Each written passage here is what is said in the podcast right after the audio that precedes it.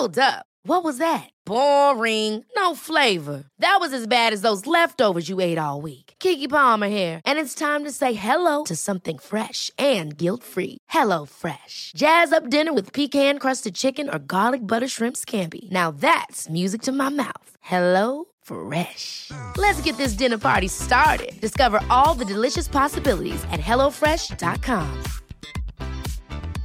Hiring for your small business? If you're not looking for professionals on LinkedIn, you're looking in the wrong place. That's like looking for your car keys in a fish tank.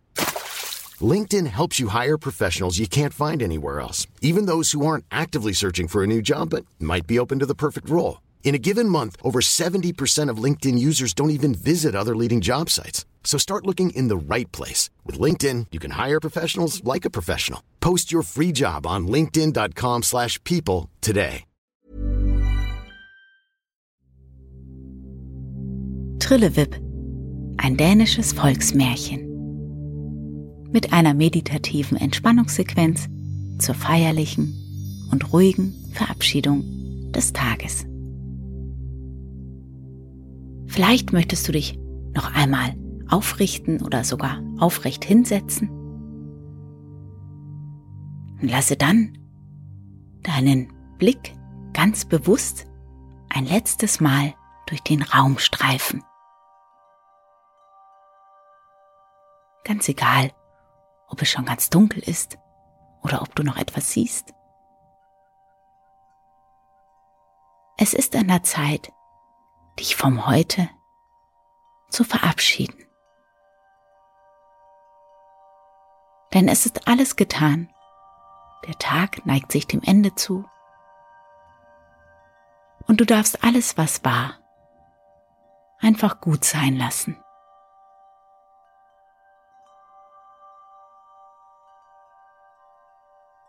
Sowie im Außen als auch in deinem Inneren.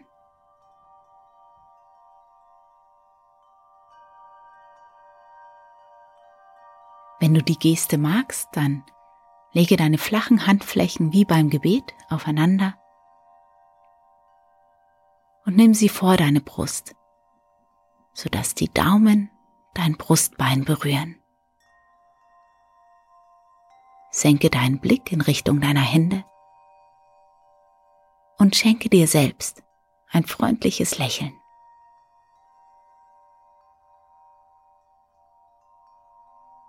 bedanke dich bei dir selbst für den heutigen Tag.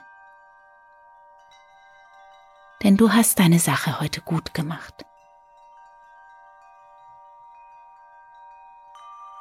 Spüre dich. Deinen Atem. Deinen Herzschlag.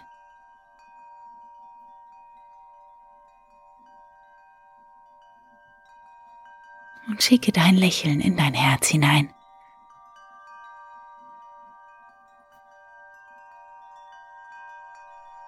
Vielleicht kannst du die Freude spüren, du selbst zu sein.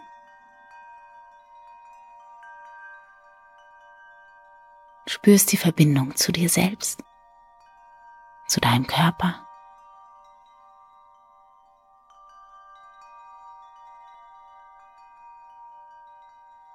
Und wenn du dann soweit bist, dann mach es dir im Liegen bequem. Rekel und rückel dich in deinem Bett so richtig gemütlich und genüsslich zurecht. Gib dir die Bewegungen, die dir gerade gut tun.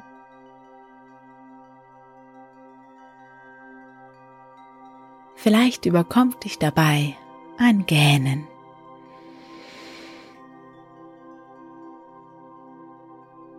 Spanne ruhig nochmal alle deine Muskeln an und lass dann los. Lass los. Schließe, wenn du es nicht schon getan hast, ganz sanft deine Augen.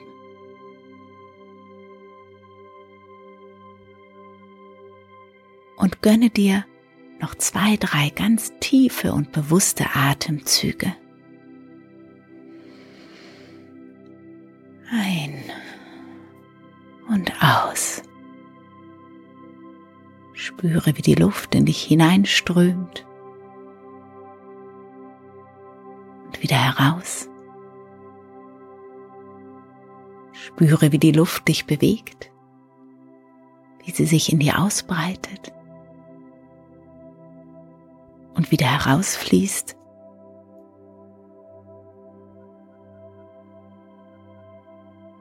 Und mit jedem Ausatmen lass ein bisschen mehr los. Anspannung, Ballast, ausgediente Gedanken. Lass los.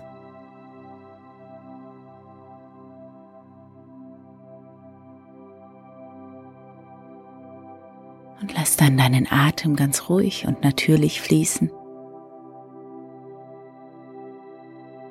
Dein Kopf darf angenehm schwer ins Kissen sinken. Deine Gesichtszüge ganz weich und glatt werden. Dein Kiefer ganz locker. Deine Schultern. Dein ganzer Körper. Angenehm weich und locker und entspannt.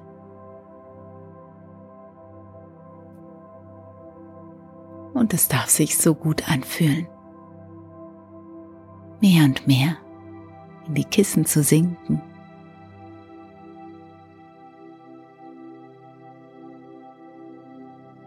Weich und warm. Und vielleicht huscht noch das ein oder andere Bild des Tages vorbei. Eindrücke von heute, Begegnungen, Erlebtes, Angenehmes, vielleicht auch Anstrengendes.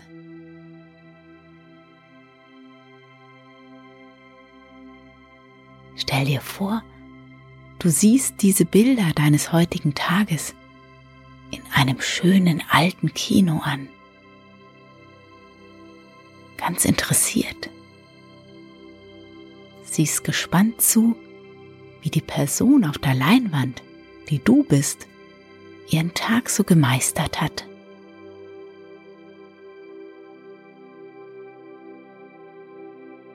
Ein paar Sequenzen noch.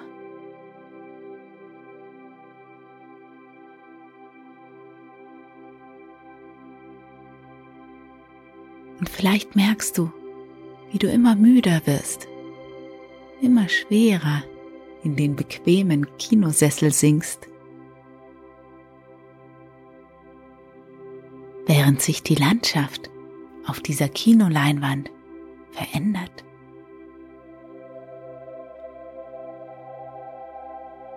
Und du in eine wunderbare, entspannte Welt eintauchst. Es gibt nichts mehr zu tun, außer zu entspannen.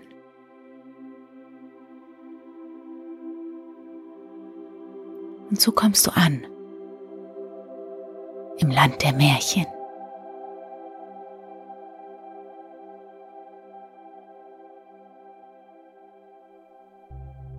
Es war einmal ein Mädchen, das lebte auf der Insel Fühn. Eines Sonntags war es in der Kirche gewesen und ging auf dem Heimweg durch einen Wald, der zu einem grauen Herrenhof gehörte. Sie ging in Gedanken und zählte auf 20.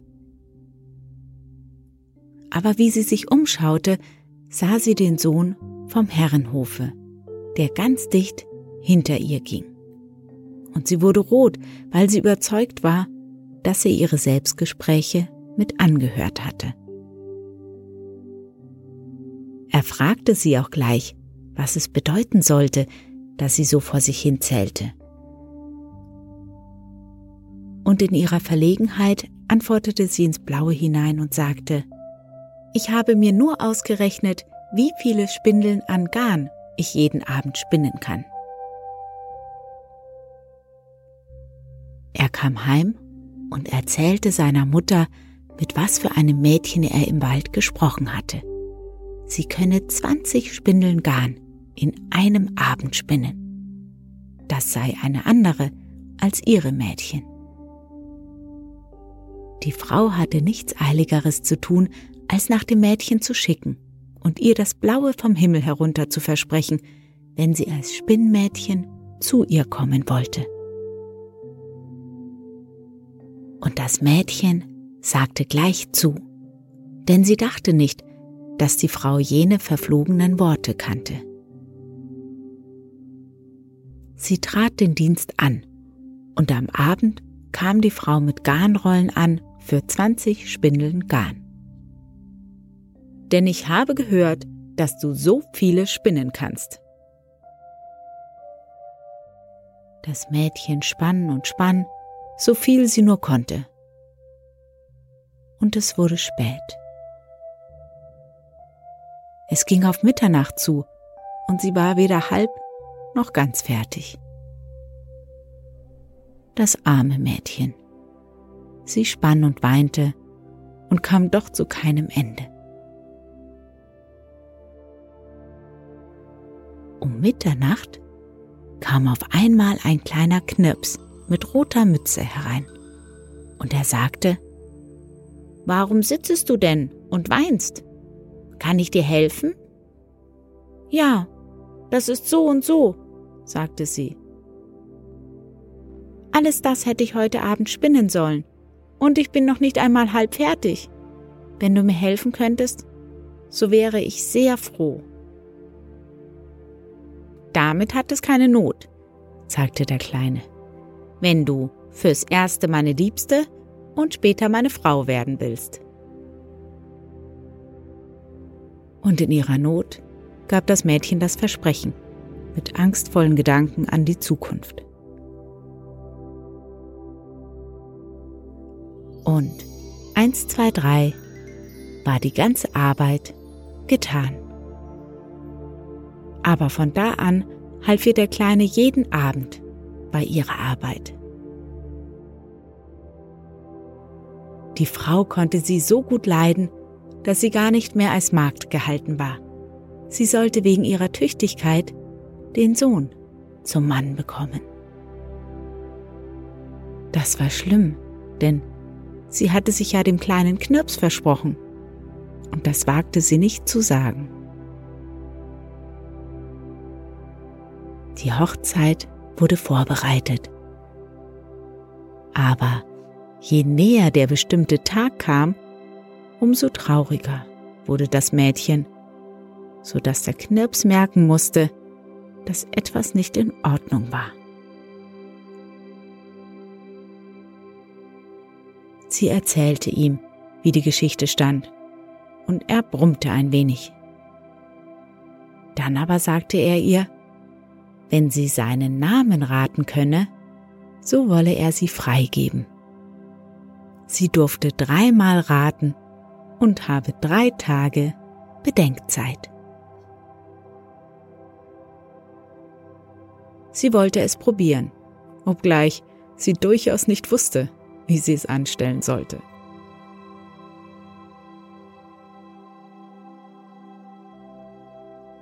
Da traf es sich aber zum Glück, dass der Jäger vom Hof, der jeden Tag nach Wild für die Hochzeit jagen musste, am Abend spät an einem nahen Hügel kam.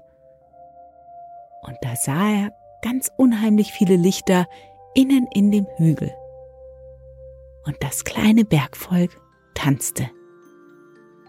Das Knirpschen war ganz besonders übermütig und sprang umher und sang Ich spinn und hasple fleißig, eine schöne Jungfrau weiß ich. Trillewip heiß ich. Inzwischen vertraute das Spinnmädchen einer anderen Magd ihr heimliches Verlöbnis an und die Verlegenheit, in der sie wegen des Bergmännchens war. Die andere Magd jedoch hatte eben gehört, wie der Jäger von seinem Erlebnis am Abend erzählt hatte.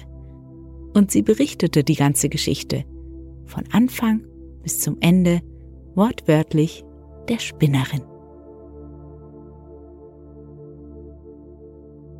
Wie nun das Bergmännchen kam und sie raten sollte, wollte sie sich von vornherein nichts anmerken lassen und riet das erste Mal Peter und das andere Mal Paul.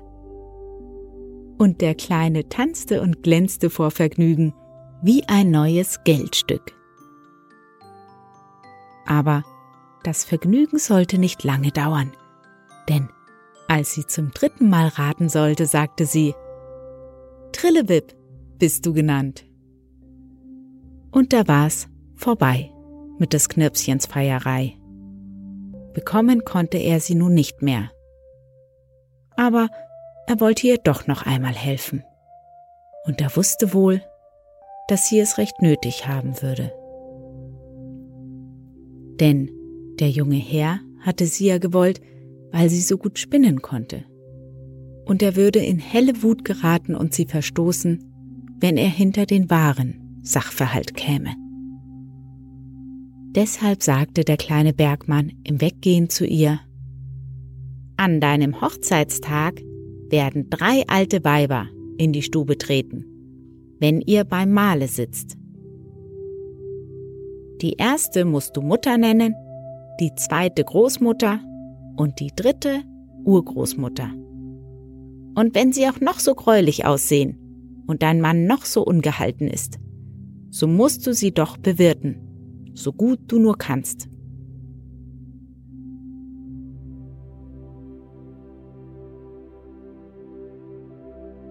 Und es kam, wie er gesagt hatte. Sie tat, wie er ihr geraten hatte, obgleich sie durchaus nicht einsah, zu was das gut sein sollte. Die erste, die kam, war ein greuliches altes Weib mit zwei großen roten Augen, die ihr weit über die Wangen herunterhingen. Und als der junge Mann und Bräutigam sie fragte, wie das gekommen sei, dass ihre Augen so rot seien, da sagte sie, Das kommt davon, dass ich nächtelang aufgesessen bin und gesponnen habe. Als diese gegangen war, kam die zweite. Und auch das war ein hässliches altes Weib. Sie hatte einen Mund bis fast zu den Ohren. Von was kommt es denn, dass ihr so einen großen Mund habt? fragte der junge Ehemann. Ja, das kommt davon, weil ich so oft meinen Finger lecken musste, wenn ich spann.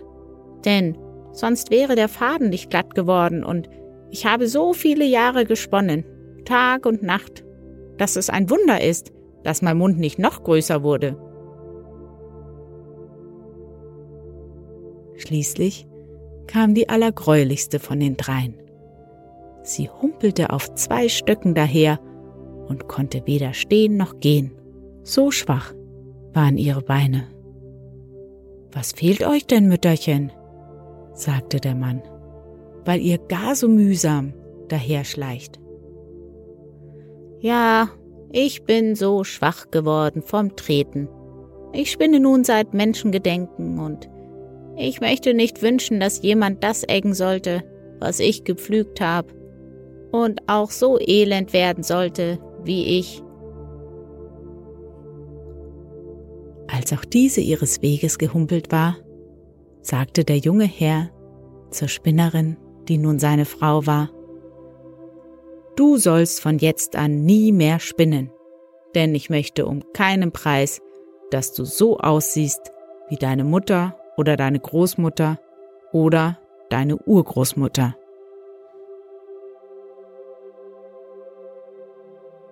Nun begriff sie, was das Bergmännchen bezweckt hatte und war froh, dass sie seinen Weisungen so pünktlich gefolgt war. Ist das nicht eine nette Geschichte? Und was denkst du, wie es wohl weiterging? Eines ist sicher, alle lebten glücklich und in Frieden bis an ihr Lebensende. Und wenn sie nicht gestorben sind, so leben sie heute noch.